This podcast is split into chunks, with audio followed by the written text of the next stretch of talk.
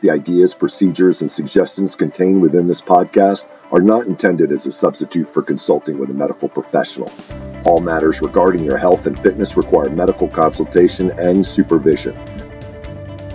Welcome to the Warrior Wellness Podcast, a podcast for military members, veterans, and first responders focusing on fitness, health, nutrition, and biohacking.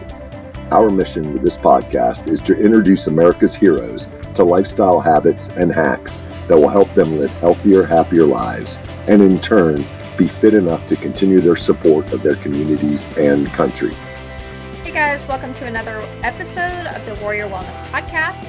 Today I sit down with Sarah Maples, who is the founder of After the DD 214, an organization that helps veterans and military spouses transition from military life to civilian careers and optimize their post military life. Sarah started her career as an Air Force intelligence officer and worked in uniform as an associate dean at the Defense Language Institute. That's pretty impressive. She's now a freelance writer, editor, and writing coach. She's serving her fellow veterans with information, resources, and one on one transition advising. After the DD 214 is the blog she founded to help fellow veterans navigate their post military life. I hope you enjoyed this interview with After the DD 214 founder, Sarah Maples. Well, thank you, Sarah, for being on the Warrior Wellness podcast. And um, we're going to be talking about your organization after the DD 214 here in a minute. But um, tell us about your career in the Air Force as an intelligence officer. So I got an ROTC scholarship. That's how um, I got connected with the Air Force, and uh, following that was commissioned as a second lieutenant. Um, ending up as an intel officer was a little bit of an accident. My uh, ROTC cadre actually told me that's where I could use my foreign language, so I studied German and Russian in college, and that turned out not to be the case for a number of reasons. And so um, I ended up uh, going to Intel School at Goodfellow Air Force Base for about 10 months and then did a variety of different jobs uh, in the Intel field, um, starting out working with F 16s and ending up at the Defense Language Institute um, and uh, deployments to Saudi and Afghanistan in the middle. And I was so interested um, when I saw that you had um, you were a um, you were a, like a adjunct prof- professor or uh, associate, associate dean. dean. Okay, gotcha. Mm-hmm. At the Defense Language Institute. That is so interesting. And I, I think like when I think of intelligence officer, like that's the furthest thing I would never think that that would be a position as an intelligence officer. That's that's just I mean me personally intriguing to me. What what were your duties and responsibilities as as in that position? Uh, so it wasn't intelligence, um, except yeah. for when I was deployed to Afghanistan um, for six months of that time. Um, but uh, the associate dean role at uh, DLI is normally an 05 billet. I was an 03. Uh, and it is second in charge of the schoolhouse and it runs a lot of overseeing faculty, students, the budget, facilities. Um, so, sort of keeping everything running, dealing with discipline issues, and those kinds of things. So, a lot of operational related things. Yeah. Oh, that's so neat. Yeah, and when I I was a uh, I was a signal officer, and I ended up back at the schoolhouse as well as a and I got certified as an army instructor. So my last three years in was as an army instructor at, at the officer candidate school. So I had you know i had kind of a similar i followed your your path a little bit and, and just ending up more as a instructor or in operations rather than actually doing your job. Like i wasn't even doing anything any anywhere close to signal you know training or any kind of stuff like that. So i just thought that was interesting that my path kind of followed yours as well. So let's talk about you're you're all about transitions. You know this is kind of what you're interested in what you're doing with the military veterans and and spouses that you're helping. So talk about your own transition from military to civilian Oh, it is quite a mess. Um, I didn't, the transition program at the time was really lacking. And I didn't have any idea, like a lot of veterans, what I wanted to do when I left the service. Um, I didn't have any understanding of the value that my experience up to that point had brought and what it could offer and where I fit uh, in the corporate world. And um, on top of that, I became a military spouse for a little while. And so that was a giant shift there too in um, my identity and how I was treated. You know, I was on base I was allowed back on base, which you know you weren't then if you weren't a spouse or a contractor, but um, but I was still treated very differently. So the same person who would have had to salute me on Friday now on Monday looked at me a little condescendingly when I provided my spouse uh, ID, and so that was a big um, identity shift for me that I had to go through on top of trying to um, transition into working into the corporate world. So what how did you kind of or what what was the first thing you kind of did as after you transitioned out of the military? What what area um, career area did you first go into? So I started out as a marketing analyst. I thought that was a place where my intelligence skills would transfer pretty closely, um, and that was true, but it was wrong for uh, so many reasons. Um, so I actually only lasted three months in my first post-military job. And then um, and then i took a break for a while. My then husband was deployed for eight months uh, excuse me deployed for a year eight months after we got married. And so there was moving involved you know sort of all of the things that military spouses generally deal with when they're trying to have a career while they're also married to an active duty individual. And then um, after that break then i managed to get back into my career working um, with in the military veteran community primarily starting out as an academic advisor and VA school certifying official, helping veterans use their GI Bill. And that's really where um, my path into helping other veterans started out. Yeah, and it, that's interesting. Um, you know that that was your path, and I think that's common. Is when we get out of the military, we kind of have an identity crisis, and it it's you know usually what we end up falling into as a career quote unquote you know uh, our first job out it's not what we actually end up doing long term. And you know I, I, just want to remind people listening if you've you know been in this situation or if you've transitioned or you're about to transition um you know you're not married to it you know it's it's not a marriage right? It, you you may you know just it might be circumstantial. You may think you might want to go down this path, um, but you know you find out no this isn't for me so there's no shame in in saying yeah that that didn't work for me and and you know moved on to other things so i know that there's a little bit of stigma behind that of just staying in a job for a short amount of time but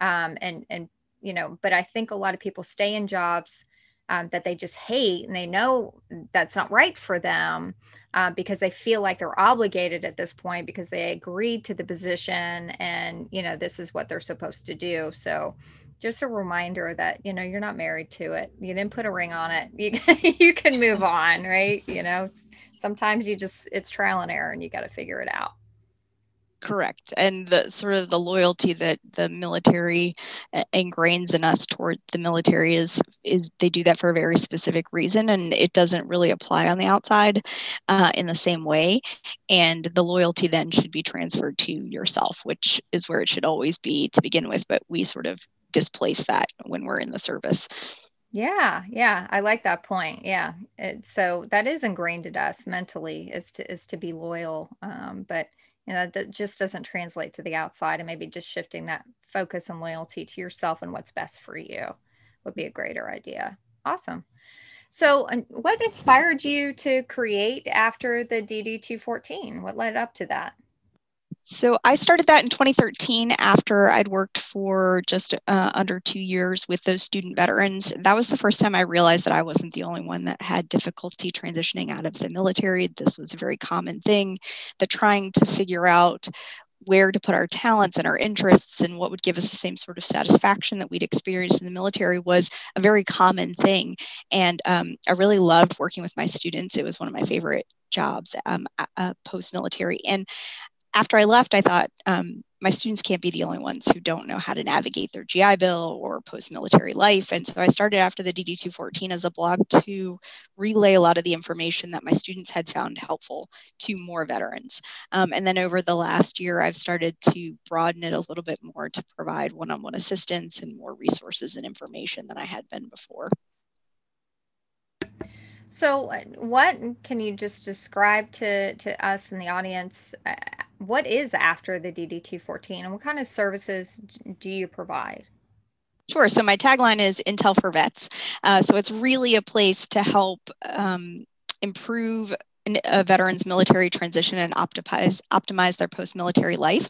So uh, I will provide information on resources, um, mindset. I do focus a lot on mindset to help uh, avoid that sort of shift of um, the loyalty issues that I only stayed three months in my post military job because I wasn't really mentally prepared for what I wanted to be looking at. I provide one on one assistance, um, whether that's coaching or uh, resume assistance, um, prioritization, a lot of those things that veterans often have difficulty doing um, once the guardrails that the military had set up are taken away.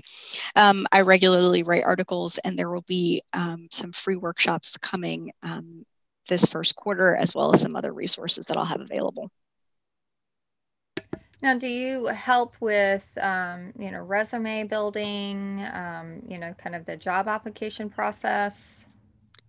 I do more of helping.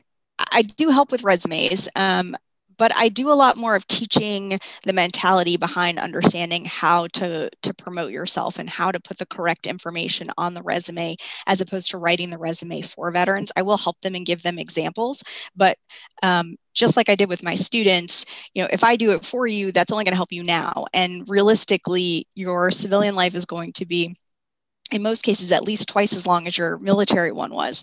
And so you're probably going to have to go through this process of applying for jobs more than one time.